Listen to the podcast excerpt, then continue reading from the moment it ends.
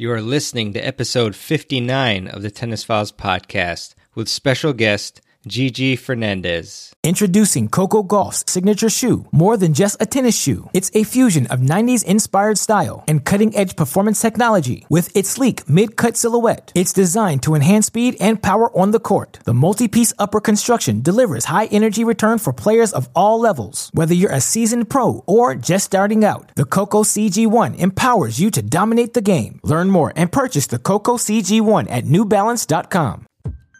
Welcome to the Tennis Files Podcast, bringing you advice from the top minds in tennis to help you improve your game. And now, here's your host, Mirban Iranshad. Hey everyone, welcome to another episode of the Tennis Files Podcast. I'm so happy that you're tuning in for this episode. And it's going to be uh, a lot of fun to listen to me ask questions of Gigi Fernandez, who, uh, as many of you know, is a legend in the sport. Uh, and she's won uh, so many Grand Slams and, and titles and reached uh, the highest levels uh, of the rankings on the WTA Tour in both singles and doubles. And we just talk about, um, you know, her journey from growing up in Puerto Rico with very scant resources there um, to to her uh, rise because of her self determination um, to succeed.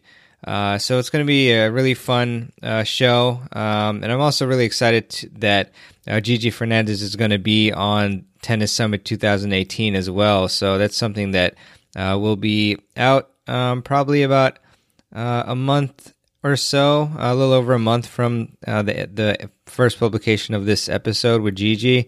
Um, so we'll have the link uh, in the show notes at tennisfiles.com slash 59 for the summit when it's live. But in any case, uh, I really hope you enjoy my interview with Gigi.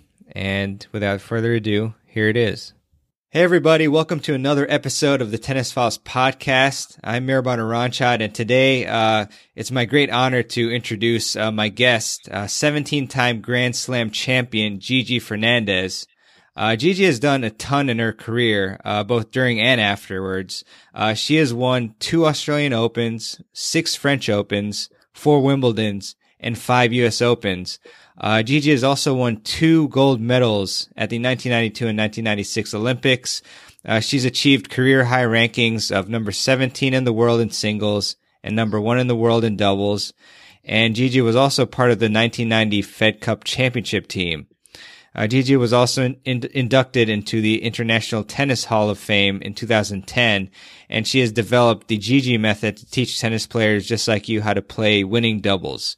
So, Gigi, uh, huge welcome to the Tennis Files podcast, and it's really a, a pleasure to uh, connect and speak with you again today. Oh no, thanks for having me. It's um, great to be here. Thanks so much, Gigi. And so, obviously, you know, we mentioned uh, how many uh, you know titles you've won, and I mean, my first question for you is, how do you even have any room in your house to store 17 Grand Slam trophies and you know the hundreds of other trophies that you've won in your lifetime?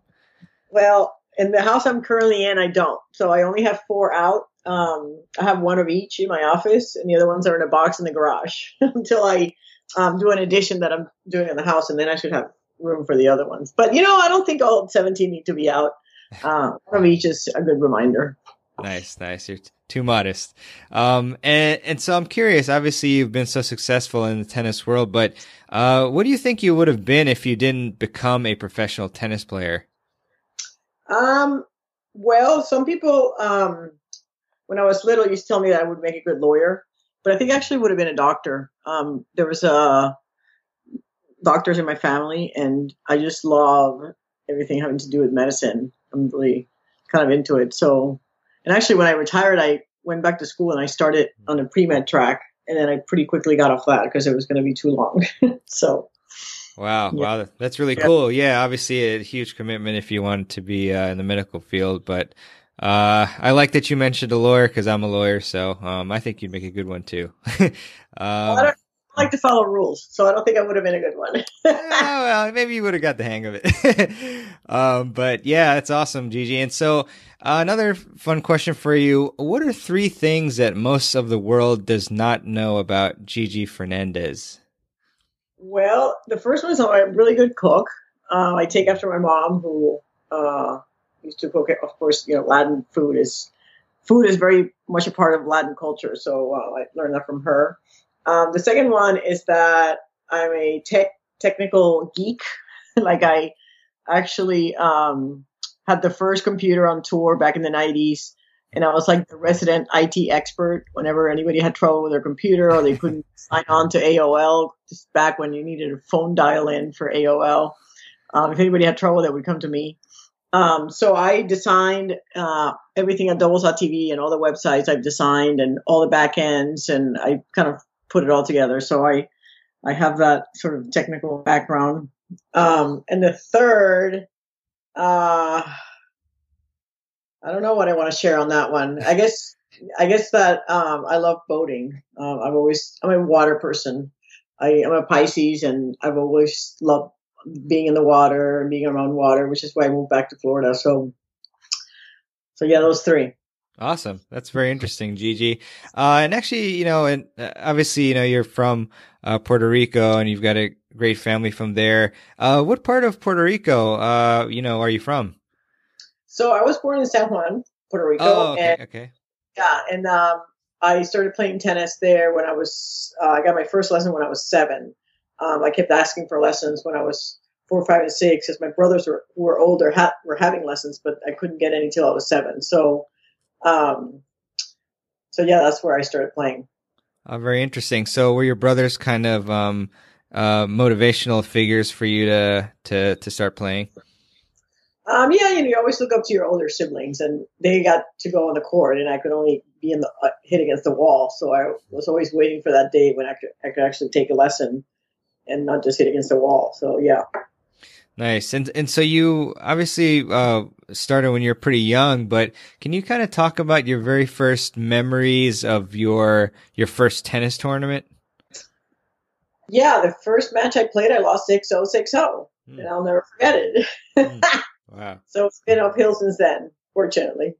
Wow. And and I mean, what was your feeling, you know, when you when you lost like that cuz most people uh you know, their very first experience kind of determines what happens with it. You know, if you have a bad loss in a sport, then you might just decide that it's not for you and you quit immediately. But what were you feeling like after that uh that loss?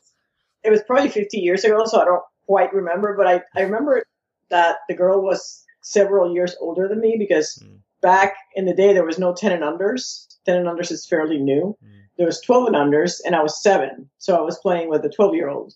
So I don't think I was too discouraged um, just for that reason. I mean, she was probably twice my size. so, um, but I'm sure I got my vengeance on her a couple of years later because um, I ended up being number one in Puerto Rico in every category and two either the two or three categories above. So I was number one like the when I was 12, I was one in 12, 14s, and 16s.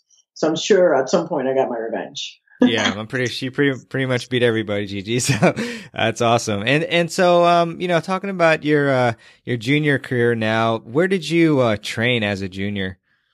So I didn't really train. I mean, that's kind of I had this really strange path to the pros because there was no real coaches in Puerto Rico that um that knew. Actually, there was one coach that knew what he was doing, and he refused to teach me. His name was Welby Van Horn he taught Charlie Pasarell and some other Puerto Rican kind of greats of that era, but he would not teach girls. Um, hmm.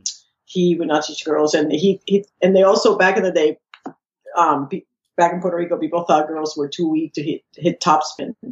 So everything I taught, I would learn was uh, flat and slice um, with a wooden racket. So um, so yeah, I didn't really train. I just kind of went out and hit hit around with my friends. Um, and it was not really till I went to college that I had what I call my first true training experience, where I had to actually play every day of my life for you know five days in a row. I, I just never did that growing up. So, um, but yeah, I was very lucky that I got recruited to go to college because otherwise, I don't know where I would have ended up. I mean, wow, that's amazing, Gigi. And obviously, we'll talk about your experiences at uh, Clemson a little, little later. But um, yeah, I mean, like, so, so what exactly allowed you to rise above your peers? Because basically, from what you just said, you, you really had very few resources. Like, how did you elevate yourself above your peers? So I was gifted with incredible hand-eye coordination. Um, and I always understood doubles, and I always I've always been an aggressive net player. So when I was 12, I made the finals of the Puerto Rican National Championship in the adult division. Um, you know, and I also would come to the. I think what the the the key was that the the Puerto Rico Tennis Association was part of the United States Tennis Association. So I was able to play national tournaments in the U.S. So I would come to the U.S. in the summer and play the clay court nationals, the hard court nationals, etc. And then that's where a coach found me. So uh, you know, Clemson coach offered me a scholarship, and that's you know sort of my stroke of luck, if you say, if you will. Wow, that's amazing. And so I'm just curious, like, with that connection with USTA, did you ever attend any sort of like training camps in the USA uh, or at the National Tennis Center? No, the National Tennis Center did not exist back then. There was no organized um, mechanism for players to train. This is like something fairly new. So, what we did have a junior FEC, uh, I want to say it was a junior FEC Cup team, but I was never good enough to make that team. Um, so I was not really in the radar. And then also remember that Puerto Rico back then still had, um, even though we were part of the United States, Puerto Rico has sports sovereignty. So actually, in 1984, I played in the Olympics for Puerto Rico. Hmm. So it's kind of strange that we're all U.S. citizens, but you can play for either. So, so it's nice to have the USTA help, but it was they would only help me so much because they knew that I was going to then go to go play for a different country. Wow. Or, or, or in the end, I ended up deciding to play for Puerto Rico. I mean, for the United States, which is where I won my two gold medals. But in the meantime, it was sort of a little bit shoulder's length. Wow. And, and so, I mean, with all the, you know, I guess negative, um, the negative aspect of, uh, you know, coaches not wanting to coach, uh, females. I mean, how did you kind of uh, not let that overcome, you know, your, uh, your, your drive to succeed? you know, I, I kind of had a chip on my shoulder a little bit. And if anybody told me that I couldn't do something, I was going to prove them wrong. So I think it sort of became my life's mission to prove them wrong. And I did in a big way. yeah. So, you know, so you use that as motivation to, um, to get better. And not, and this is not just a good tennis lesson, but it's a good life lesson. Like, don't ever let anybody tell you you can't do something because if you set your heart to it and you set your mind to it and you set your goals and you work ultra, ultra hard, anybody can achieve anything. And I'm a firm believer in that. I love that, uh, Gigi. It's coming from a 70 time, 17 time Grand Slam champion. So, uh, great, great advice, very inspiring. And speaking of inspiration, um, you know, in addition to, I, I suppose, your brothers, who were your biggest role models when you were growing up in tennis? You know, it's really hard because there, I didn't really have role models because there was no Hispanic or Latin women that played professional tennis. Like I, girls growing up in Puerto Rico, girls did not play sports. Um, there's no professional athlete in Puerto Rico or even a high level athlete that I could say I want to be like her. Um, I'm the first prof- female professional athlete in Puerto Rico. Um, so in a way, I had to like blaze my own trail because there was no trail that I could say I'm going to follow this path and it's going to get me there. Um, you know, Maria Bueno was really the only Hispanic um, that I knew of, uh, or I, that I now now know of. But at the time, I didn't really even know that who who she was. She was, you know, back in the day of limited, uh, in, no internet, limited communication, and you know, no um, no social media, or it's very hard to keep track of the people that came before us. It's much easier for players now to uh, honor the history because it's all right there for them to read about. But back then, it was not that simple. So I really didn't have role models. Is the answer to the, to the question? I sort of went at it bl- blindly, uh, led the way. So fortunately, uh, I made some good choices along the way, and I had some good help. Um, once I moved to the U.S., I had some good coaches and um, good mentors, and they helped me out get to where I, where I got. Yeah, I mean that's really incredible because you know we should all be grateful in this era that, like you mentioned, we have so many more resources. You know, the internet, social media. I mean, Gigi, basically, you just um, were very self-driven and competitive, and just uh, blazed your own path, uh, even without you know, any sort of really like mentorship or anything like that for the most part, um, or role model. So that's incredible. And so also just curious, um, about, um, your most memorable experience or win or anything like that as a junior. Yeah, I have a good one. So when I was um, 12, or I don't know how old I was, but it was a 12 and under um, junior clay court doubles finals. I made the finals, and I was playing with Susan Mascarin, who was the number one singles player in the country, hmm. and we are playing against Andrea Jaeger, who you might know, um, and Beverly Bowes. And this is 12 and under tennis, right? So the three of them are on the baseline hitting moon balls, and I'm at the net, like poaching. I'm serving and volleying. I'm trying to cut off every overhead out of the air that I can. Um, and Susan Mascarin's mom, who was sitting with my my mom watching the match, said to my mom, "Oh, poor Gigi, she doesn't know how to play doubles. We're gonna have to bring her again and teach her how." oh my so God. mom just quiet, and she told me the story, and and she never forgot that story. And when I won my first U.S. Open, my mom caught the newspaper article and emailed it to Mascarin and with a note saying, "I guess she learned how to play doubles." oh my gosh! So yeah, I was playing uh, adult doubles already at twelve and there. So Man, that is so hilarious. Um, cause obviously you are the master of doubles, uh, you know, one of the greatest ever, uh, at that. And, uh, but it, you know, I mean, nowadays it's the opposite. Obviously, if somebody sees people at the baseline, especially in men's doubles, they're, they're going to tell you, what the heck are you doing? So, you're definitely advanced in your time, so that's fantastic. So, and obviously we mentioned Clemson a couple times. Um, what made you specifically decide to play at Clemson? I mean, I know you mentioned that you were recruited, but were there other schools uh, involved that you were thinking about attending as well? Yeah, yeah, there was um, about three or four um, schools that were after me or calling me or offering me scholarships. And in the end, I'll tell you the reason that I went to Clemson is because they wanted me more. Like that guy called me, that girl called me every single day for like it seemed like a month. And finally, I was like, all right, just get off my back. I'll come to Clemson. and I had not visited Clemson. Um, and I was a, a, bit of a culture shock when I got there because, you know, I'm from Puerto Rico and I had a very strong accent and I had a hard time understanding their accent and they had a hard time understanding mine. So, um, but yeah, it was a good year. Uh, the person that recruited me ended up leaving, and the guy who became the coach, Andy Johnston, was really very helpful in in my development because he took this raw talent that you know had never really trained and um, helped me make the finals of the NCAA's as a freshman. Um, so yeah, it was it was a good year. You know, I, I, improved. That was probably the biggest year of improvement of my life. And when you look at where I started, when I, where I ended up, um, and then after that, it was um, the, the, decision to turn pro after making the finals of NCAA's. The girl that I lost to was 27th in the world, Beth Herr, and I lost 7 6 in the third. I had match points. Wow.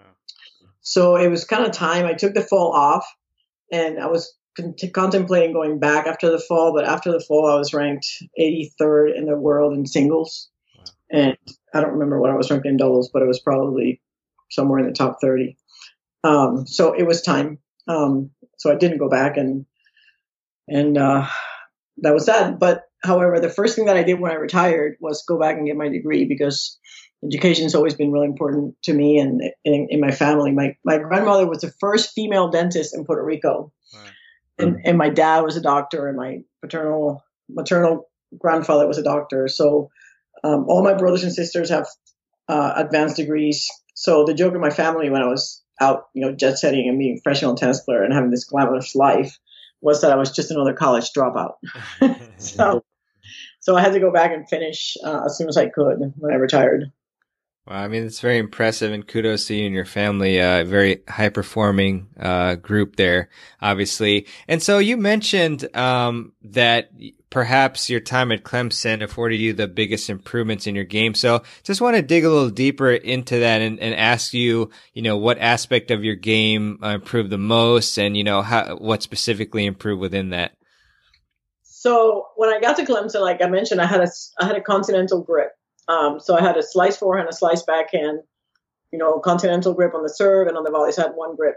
So the first thing that I learned, that I started to learn to do was hit topspin on the forehand. So I started to move my grip over a little bit, and all same thing with the backhand. Um, I learned um, a topspin. Actually, I learned anything other than a slice backhand because with the forehand I could hit it flat. When I got to to um, Clemson, I, I, didn't really have extreme topspin. I could hit pretty flat. But with the backhand, all I ever did was hit it hit slice. So in college, in the first you know two or three years on tour, I learned how to hit topspin on the backhand. Um, and you know, in the end, my backhand, if for people who saw me play, my backhand was my biggest weapon in the return. And I played the ad side, so I was always hitting, and I had a pretty good one-handed backhand. So, you know, nowadays that's impossible. Nowadays, if you uh, don't go to on tour with a fully developed game, you have no chance. You have to have no weak, no like wild weaknesses, otherwise they'll get exploited and and uh, you don't have a chance. But yeah, that the te- learning to hit that topspin backhand was probably the biggest change, the biggest um, benefit, I guess, to my game because no longer could people just attack my backhand and get away with it. Yeah, it's very forward thinking by you and your coach. And I'm curious too. I mean, obviously, it's not very easy to switch your grip and learn, you know, these strokes after you've been uh, hitting with Continental for so long. So, I mean, how long did it take you to, to change that in the face, especially of uh, competition in college and the pros and stuff? So it was a very gradual change, and it took my whole life. I mean, I I'm still switching my grip over to more west on the forehand. I if I feel like I'm switching it, I stopped switching it maybe ten years ago, but um, but it was just like a very gradual, minute change, and that's my advice to anybody listening. If you're going to go through a grip change, that you need to make it very minimal if you're competing, because it's very hard to compete uh, with a new grip. So so if you go little by little by little, it almost will feel like you're not changing anything because it's such a minute change. But over time, you know, you, you can have, you know, you can go from continental to west, uh, semi-western, um, you know, in a period of maybe two years, if you know, or or more. I mean, I don't know. It, it felt like I, I, was always kind of adjusting it. And one thing that pro, I don't know whether other pros do this or not, but I always would adjust my grips based on the surface. And I think pros probably do this a little bit. Um, you know, we had we adjust our ground strokes based on the surface. Um, so if you're on clay, I would be a little bit more over because you hit more higher balls, and if I was on grass, then I would go a little bit less um, on the grip. So, so yeah, that's probably not, maybe something not a lot of people have heard, but um, definitely goes on. Yeah, that's a really smart approach, Gigi, and, and pretty much everything really just a gradual changes. Because if you try to just fully switch, um, you know, you might get frustrated and then just uh, go back to your old ways. So that's fantastic advice for everybody listening. Uh, also curious about, I mean, you mentioned that the uh, girl who you played in the finals and pretty much beat, you know, almost beat was around 27 in the world or so, and you were you were already 80 some. Uh, no, I, I wasn't ranked yet. She so back then college players had had pro rankings. This is in the early 80s. Mm-hmm. Uh, but I did. I was not ranked. I never played played it. The first time I played a professional tournament was the year the year after I or the summer after I played my freshman year. So, right. Gotcha. Okay, yeah, because I was just a little bit confused because usually, like, well, the, nowadays, like, usually the even the top players don't even have like ATP rankings. Maybe they'll be in the few hundred. So that's why I was curious how this girl could be in like the twenties yeah. already. Yeah, no, she was good, and she actually made that year. She went to Wimbledon, so like we played our finals in May, and then in uh, June, July, she was in Wimbledon, and she made the round of 16 and lost to Billie Jean King.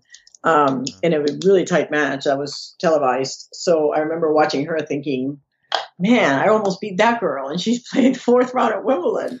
So maybe I have a, a shot here. so, yeah. yeah. I think you're more than ready if you do that well. Um, yeah. And so this may be a really tough question, you because you won so many of them. But uh, Gigi, wh- which of the Grand Slams that you won uh, uh, was the most memorable to you? Um, boy, that's tough. I mean, I would have to say the first one, hmm. um, and I won that with Robin White, and we were. If we were seated, we were not top eight. We might have been seated, you know, 15 or 16. Um, we had no business winning it and no like thought that we would ever win it going into it. And in fact, I was almost ready to quit tennis because I was not doing well. I was um, not enjoying it, and this was '88, so I've been playing for five years. Um, and you know what? Sometimes people don't understand the, the the good news and the bad news of having really successful junior careers. Well, the good news is you're a good player and you, think you can go on tour. The bad news is I had no coping skills for losing. Like I didn't rarely lost. I you know I was said earlier in Puerto Rico I was number one in my category in the two above. Um, then I went to college and I played number two on my team and I lost two matches all year and then I made the finals of NCAA's. So I lose maybe two or three times a year growing up, and then I turned pro and I lose I lost every single week. Hmm. And that was like I didn't know how to I didn't know how to handle losing. And it started, you know, it affects your you you let it affect your self worth and how you feel about yourself. And um, you know, and I started overeating and doing all these bad things. Um, but really had no coping skills for losing. So um, so when we went into this US Open in 88, I had just told my agent that I was going to quit and mm-hmm. he wanted me to go see Jim Loehr, which I did, and he changed my life because he taught me how to um, change my thoughts basically. And what he asked me to do was he asked me if I knew how to act, and I said, well, I don't know if I'm not no Academy Award winner, but I can give it a try. And uh, he wanted me to act like I was having fun the first match before I went out. And he's like, "You and I are going to know that you're hating tennis and you want to quit and you're burnt out and it's not for you and all that. But um, let's just pretend like you're having fun. I was like, all right, I'll, I'll try. So play the first match and one really tight. I might have been six four in the third. Um, and I came out of the court and he's like, did you have fun? And I was like, no, I hated it. It was, I just, I was so stressful and I just don't want to be out here. And so we continued going through the rounds and, you know, we got to the quarters and I came off the court. He's like, are you having fun? I'm like, eh, maybe a little bit. Mm-hmm. And then semifinals, we beat Martina Navratilova and Pam Shriver on, on the grandstand court, and it was packed. It was like not one seat open. And when I came off that match and we beat him in three sets, and he asked me if I was having fun, and I was like, "Yeah, now I'm having fun."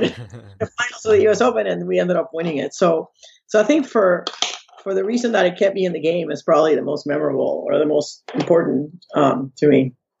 Yeah, that's that's incredible, and I, am just looking at the draw now, and and you you guys were the eighth seed, um, and, and, you did some big time damage, obviously, and won it. So that's incredible. Um, and you know, I was gonna ask you about you know what was maybe your lowest point in in your pro career, but I mean, would you say that what you just described was it, or was there even a, a tougher time? No, that was it. That was pretty much it. I mean, because the other times I had some tough times in singles, but my doubles from that point on, my doubles was always pretty good. So I always had that to fall back on. But I mean, before that, I was seriously considering quitting. So yeah, that would have to be it. Wow, that's that's pretty incredible, and uh, kudos to you for coming back from that. Um, and so I guess if there was one takeaway that Jim gave you, I mean, what what would it be? Because from what I heard, it was you know, trying to just uh, act differently and change your mindset. But uh, is there any specific, uh, you know, thing that you you always carry with you, uh, like, uh, well, throughout your career at least? Well, it was it did not come from Jim, but but there was one quote that um, also changed um, my approach at Grand Slams, and and the quote is detached from the outcome. Um, this quote was delivered to me by I had a mental a guy who used to travel with me and help me with with the mental part um, and it was the 1992 Wimbledon final. And I had not yet won, won Wimbledon. Um, I had lost in the finals in 91, 6 4 in the third. Um, and we were playing in the finals, and we were down uh, 4 1, two breaks when it started to rain. Uh, so he came out, and, you know, he came to the locker room and he said to me, "You have to detach from the outcome." And I was like, "What does that even mean? like, how do you do that? It's Wimbledon final. It's impossible." He's like, well, if you don't do it, you're going to lose because you stink right now. So somehow I, he's like, you have to pretend, you have to not care whether you win or lose. You have to have no emotion about it. If you win, it's the same. If you lose, it's the same. All you have to do is go play, go play tennis. So somehow I did that and we lost one more game. We lost six, we won six, four, six, one. So detached from the outcome was my career motto. Like I said that to myself a million times before big matches, before big returns, before other changeovers all the time. I was telling myself that. Gotcha, Gigi. And so, I mean, obviously you said that you just repeated it to yourself, but I mean, was that really like all it took or was there any extra training besides that, uh, supplementary training to get yourself to not think about the outcome? Cause like you said, it is really tough. yeah. Yeah, no, absolutely. So what the other thing I did in 92 was I learned how to meditate and that also was very monumental for me because I'm, I'm very emotional, uh, very passionate player. Um, and I would have a hard time controlling my emotions during a match. And the act of meditate, meditating taught me how to change one thought for another without judgment or emotion. So when you're meditating, your your mind constantly wanders to other things, and you have to bring it back to your mantra or to your breathing without judgment or emotion, without getting mad yourself for um, for letting your mind wander.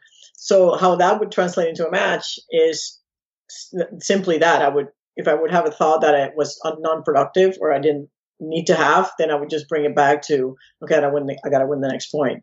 And it basically is a skill that I developed because I was not born mentally tough. I was um, actually quite the opposite. I used to break so many rackets. I can't even tell you, and how many rackets I've broken in my life. And um, I used to pay my fines to the WTA before the year started. I would just send them money, and I would say, "Okay, here's my money for my fines. Let me know when I owe you more."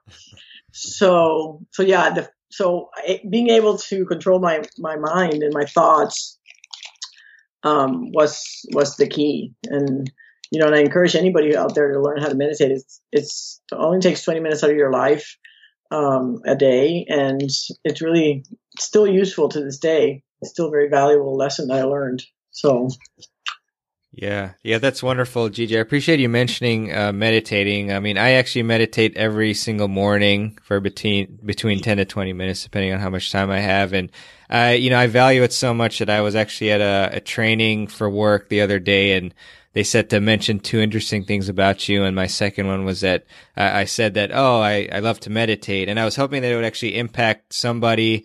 And at the end of the training, somebody came up to me and said, Oh, I, I heard that you say that you meditate. And, and so we started talking about it. So I was really happy that, you know, somebody was interested, but I really encourage everybody to try to meditate. Uh, even just a few minutes a day can really impact, uh, your life. So, um, yeah. And, and so obviously, um, you know, the the game always evolves and things like that. And I was just wondering if you you have observed any changes in doubles uh, from when you played it to today. Yeah, well, there's definitely um, less less net play. A lot of people staying back. The ground strokes, the technology has allowed the ground strokers to be good at doubles. You know, in my era, if you were not good at net, you did not win. You could be in the baseline all you want, but you were not going to penetrate uh, you weren't going to penetrate the wall of the net. And now with the technology, um, that's not so. So, uh, however, even though people are staying back, uh, the statistics show that the majority of the points are still either won by errors or by the person at the net. So from the 2015 Australian Open, uh, 2015 men's and women's, the entire doubles draw, 60% of the points ended in an error. And of the 40% of the points that were winners, 3% were won by the baseliner. Hmm. So don't be fooled. I want players listening not to be fooled into thinking that playing from the baseline is what the pros are doing. Because what they're doing is they're setting up the net player to put it away. They're not trying to hit winners from back there. Hmm. And then the other way that I, I, I think significantly has changed the game is from from back when I was playing with, oh, when I started rather with wooden rackets and metal rackets where everybody hit the ball flat. Nobody could really hit topspin or cross court. And I think this whole concept of following the ball and moving with your opponent came from that. Because when when you could only hit the ball flat, your your choices were to hit down the line or through the middle. But when once everybody, you know, got once the technology advanced and everybody got better rackets and better strings, and everybody can hit a ball cross court. Everybody can hit the cross court winner.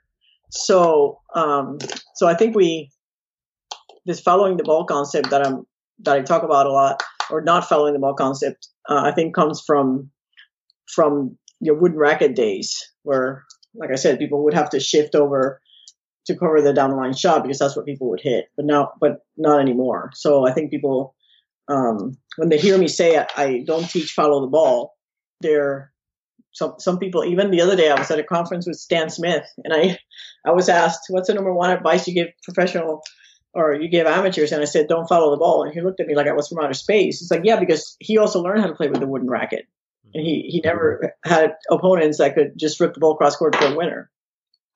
So anyway, that's kind of I went on a tangent, but No, that's great. I mean, awesome uh, observations. Appreciate that. Um, very high level. And so, you know, obviously, Gigi, you out of all the Grand Slams that you've won and number one rankings, the gold medals, Fed Cup victories, and and all the other titles, what do you consider your most important accomplishment to you uh, in your pro career? Uh, I think winning the first gold medal. Um, and that's because the Olympics are universal. I mean, everybody in the world knows what the Olympics are. And, you know, I could come home, uh, I could come home in a summer where I'd won the French, Wimbledon, the US Open, and nobody would know. But the year I came home with one Olympic gold medal, everybody knew. And everybody would stop me in the streets and congratulate me and stop me at the restaurants and want my autograph. So, um, so yeah, it was definitely winning the, the first gold medal. Yeah, I mean, just such an incredible experience, and you know, doing it for your country as well is even more meaningful. Um, just wondering if maybe you can give us a couple insights of you know how you felt, you know, at the like playing at the Olympics, and the, how it may be different from, uh, you know, regular tour level matches and Grand Slams. Um, yeah, I mean, playing for your country is pretty special. Just being picked uh, is pretty cool.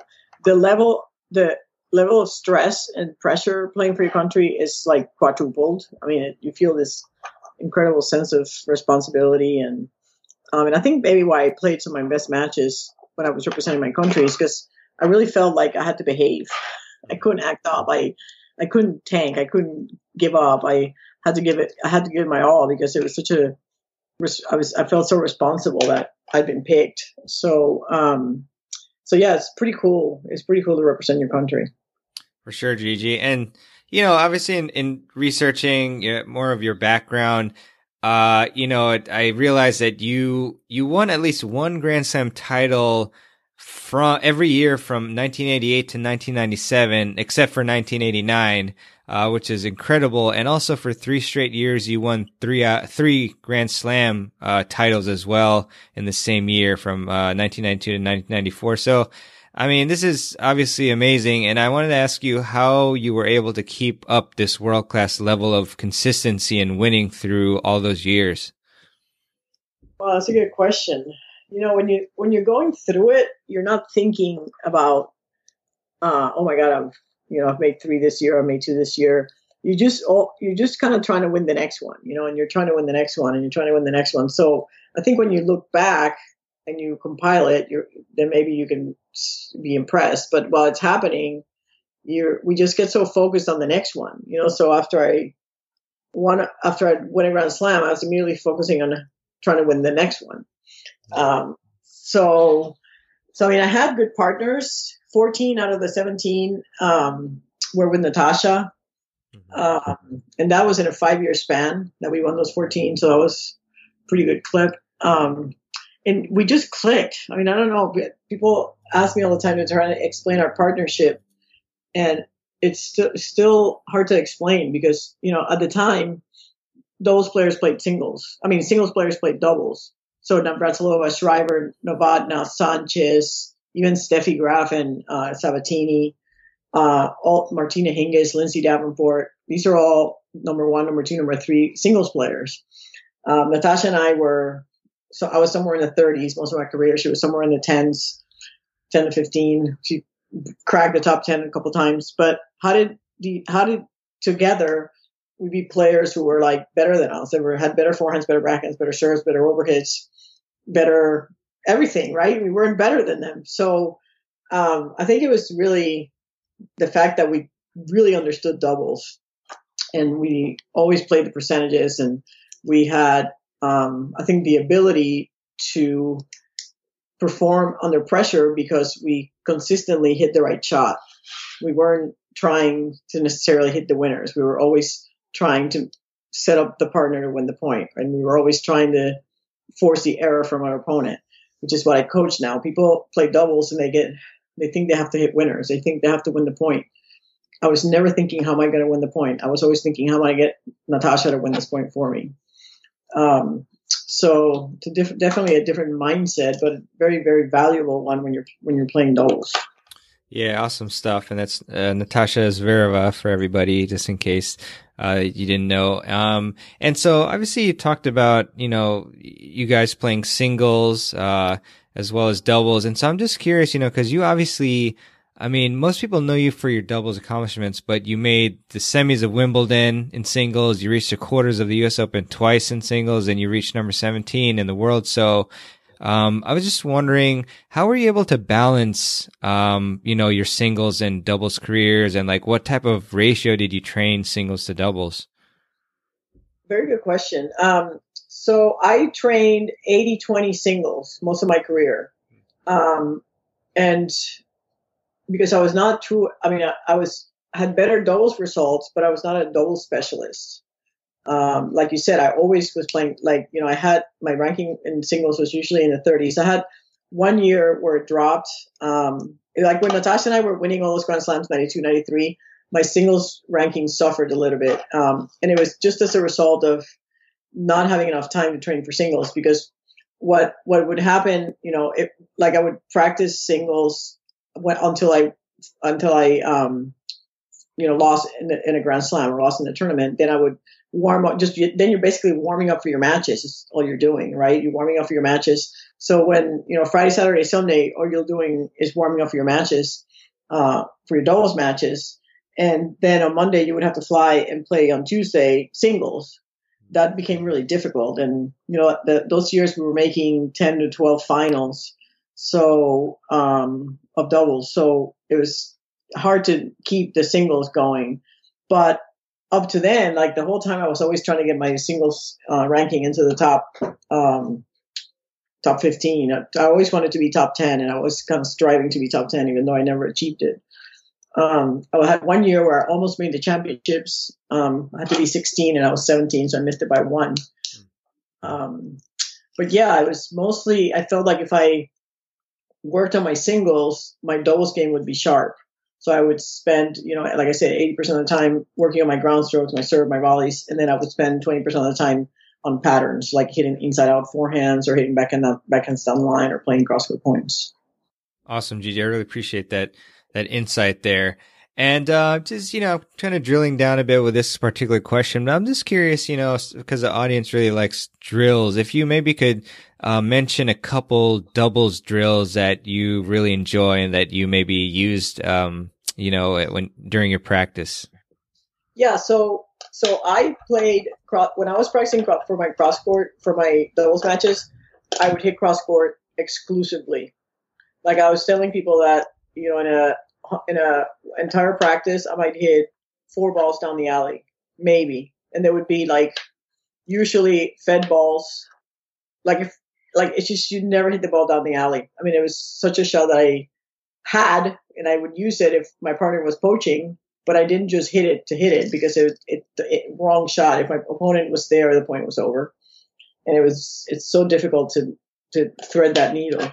Um, so so cross court. So Natasha and I would play points cross court. Like so, I would stand in the ad side. She would stand on the ad side, and she would hit. We would hit to each other. Then I would go to the deuce side at the net, she would go to the deuce side of the baseline and we would hit to each other.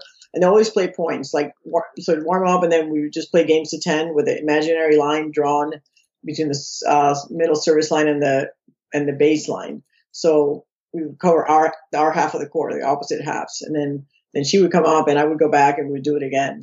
And then play points cross court, half court, um, again with that imaginary line drawn through the middle of the court, and you'd have to cover that whole that whole section um, of the court. Gotcha, Gigi. It's great stuff. And so, obviously, you know, you had an amazing uh, pro career. And then, how did you end up coming to the decision to retire in 1997 at the age of 33? So, I retired because Natasha didn't want to play with me anymore. like at the end of 96, we had broken up. Um, and I started playing with uh, Arantxa Sanchez Vicario and she was playing with Meredith McGrath, but Meredith was hurt, so she didn't really have a partner at the beginning of the year. And I found out at the Hilton Head tournament, which is in April, that Arantxa had agreed to play the rest of the year with Martina Hingis. So I got mad at Arantxa and obviously you know dumped her at that tournament. I was like, that's it, I'm not playing this tournament with you. So then I went to Natasha and I basically begged her to finish the year. I said, Natasha, you know, let's just get together again. I mean, we're still good. Like we're was still probably ranked number one in the world at the time. And um, and she's like, all right, I'll finish the career. So we just got back together and we won immediately won the French and Wimbledon and then made the finals of the US Open.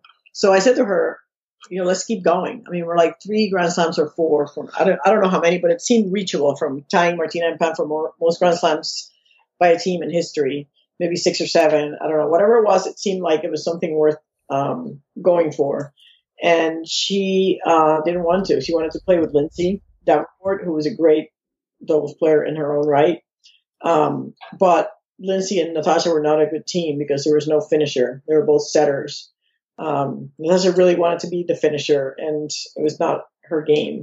So the, the two of them sort played the next year, and they never. She never won another Grand Slam, and I didn't want to start the year playing with a new person because I um, had just gone through that, and you know, and I was 33, and my eyes were starting to go. Like I have very bad eyesight. I'm almost blind. I'm almost legally blind. I have like, you know, the big like if I don't have my contacts on, I I'm blind. So and I, my eyes started to go. I, I felt like I wasn't seeing the ball as good, and I was not reflexing the balls like I was before.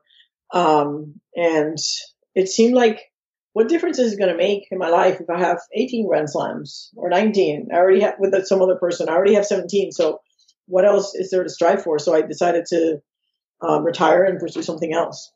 So that was my decision. Introducing Coco Gauff's signature shoe. More than just a tennis shoe, it's a fusion of 90s inspired style and cutting edge performance technology. With its sleek mid cut silhouette, it's designed to enhance speed and power on the court. The multi piece upper construction delivers high energy return for players of all levels. Whether you're a seasoned pro or just starting out, the Coco CG1 empowers you to dominate the game. Learn more and purchase the Coco CG1 at newbalance.com.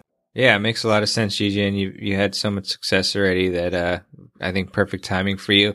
And so, can you talk about you know your life after pro tennis, your decisions on? I mean, I know that you coached a little bit. You coached Sam Sam uh, Stosur, Lisa Raymond, Rennae Stubbs, and you also, like you mentioned, you went back to school uh, to get your BA in psychology and your MBA. So, can you kind of talk about the those those decisions there? Yeah. So the very first thing I did was um, I tried to do anything I could that would give me a new identity. I mean, that was really the driving force because I did not want to be Gigi Fernandez, the tennis player, anymore. So at first, I went I went away from the game for years, and I um, reluctantly came back to it uh, as a coach of the University of South Florida tennis team. I moved to Tampa, uh, and then and then subsequently coached uh, Lisa Raymond and Sam Stosur and Rennae Stubbs, like you said. Lisa and Sam won the U.S. Open in 2005, and that was very rewarding. Um, I also coached Puerto Rican Fed Cup team.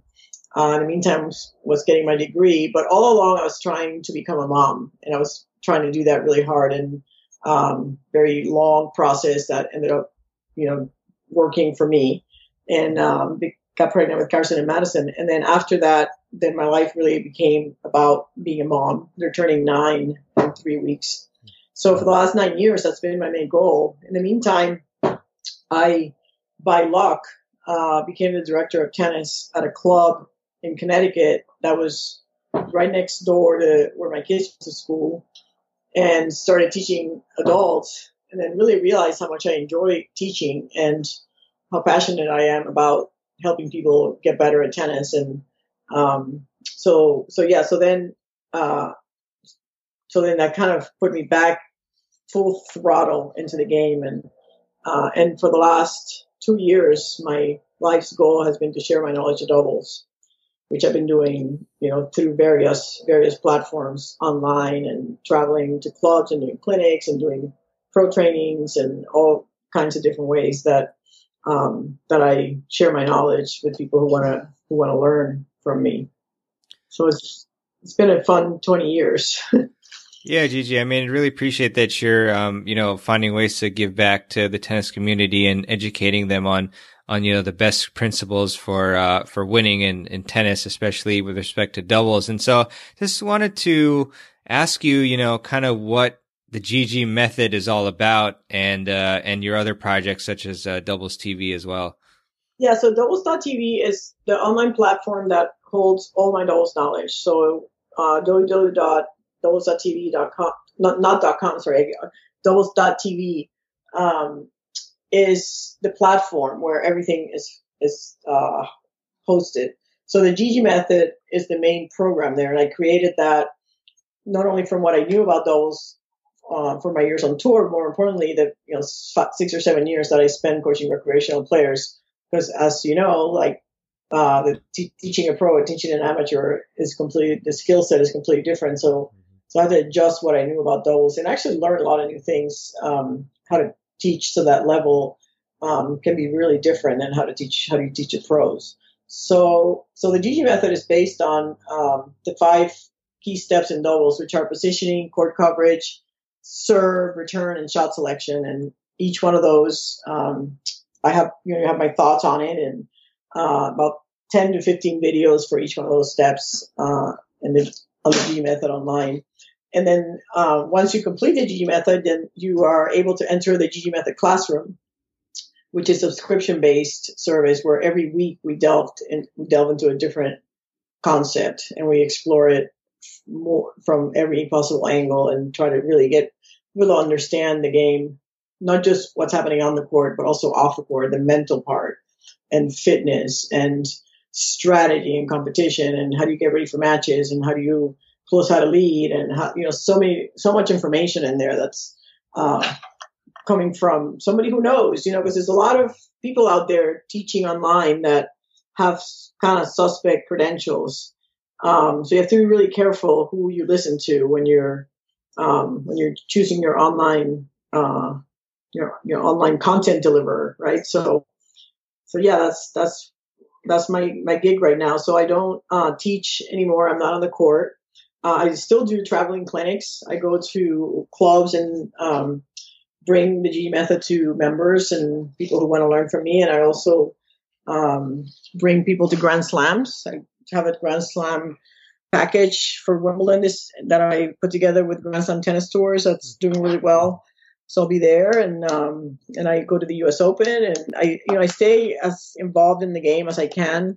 Um, I'm the coach of the New York Empire World Team Tennis Team. We play out of the National Tennis Center in July, and and I just give back because I feel like it's my responsibility. Um, you know, tennis gave me so much, and I see so many players leave the game and never come back, and uh, they have all this knowledge wasted in their brain, and I just didn't want to be one of those players. I really felt like I wanted to share and help others um, love tennis as much as I I loved it, and if I could just give back a little bit, then I would just feel so much better about myself. So that's what I do. That's awesome, Gigi. And side note, I'll definitely have to uh, watch you you all when you play against the Kastles in WTT. That would be great to see yes. you there um, for sure.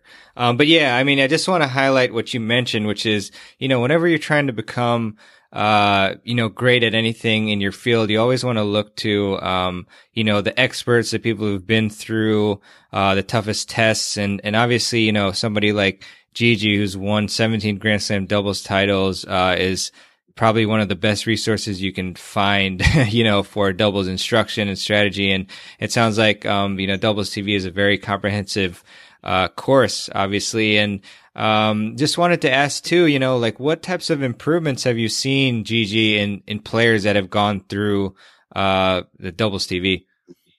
So, so I have a lot of people that, um, over 5,000 people have watched the Gigi method. Um, I sold it, I was selling it through Fuzzy Yellow Balls. And I have so many testimonials from people of every level, from, you know, three O's to five fives, uh, saying that you know, they thought they, especially, you know, the better players thought they knew everything there was to know about doubles and come to find out that they didn't. Because what's, what's interesting is like, you really don't know what you don't know. And I like to tell people that because when, when you're an expert at something, you know, you know, and I know it really well. But when people think they know doubles, and a lot of times it's because they don't know what they don't know. Um, so I encourage people to check it out. I mean, I have a lot. There's a lot of free resources too. Like I have a online quiz at Gigi Fernandez Tennis um, that you can take, and if you think you know doubles, check that out. Gives you your doubles IQ. If your IQ is below 85, then you probably could learn a little bit more about you know high percentage winning doubles and what's really going to win a match in the end, and what shots to cover, and what shots you should be attempting to hit, and how to beat uh, the pushers, how to beat the lobbers, how to beat the people with power, how you know how to position yourself at the net so you never passed, um, how to hold serve, uh, et cetera, et cetera. So there's just so much information there for people, and so I encourage them to, to go check it out.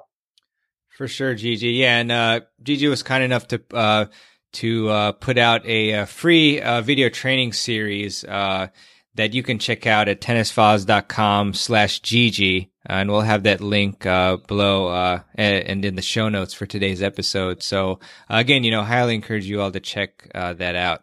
Um, yeah, that was, that was how to never lose your serve, right?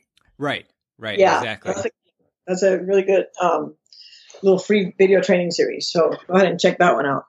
For sure, for sure, everybody. And and just a couple uh, closing questions, Gigi, if you don't mind. Um, love to ask uh, my guests. So, for, what are three books that you'd gift to a friend to help them become a better tennis player? You know, I've been reading this question, and I you you stopped me on this one.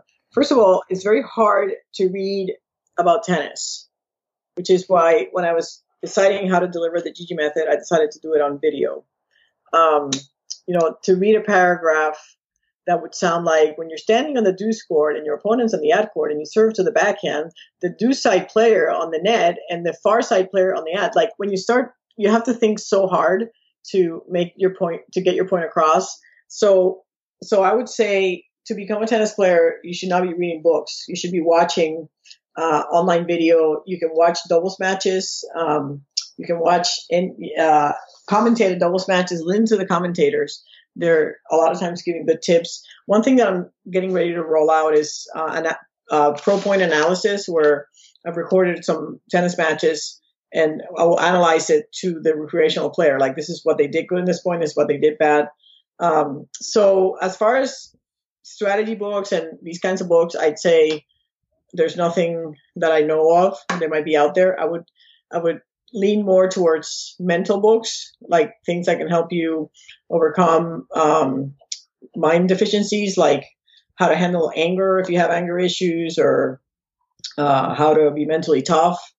Um, those kind of books might might um, be helpful, but I can't name any. Isn't that terrible? I'm gonna have to get back to you on that. oh, no worries, no worries. I mean, yeah, no, great point because today, um, you know, the learning is highly facilitated by uh, video training like Gigi's, uh, you know, training and things like that. And you know, I guess maybe a book like Inner Game of Tennis would probably be good as far as like the mental game and stuff like that. But yeah, no, I totally uh, hear what you're saying there, Gigi. Um, what is one big myth, and you already mentioned one, but what's, what's one big myth that a lot of tennis players and or coaches believe today about tennis? You mean that follow the ball? Yeah, that was the one I was thinking that you mentioned.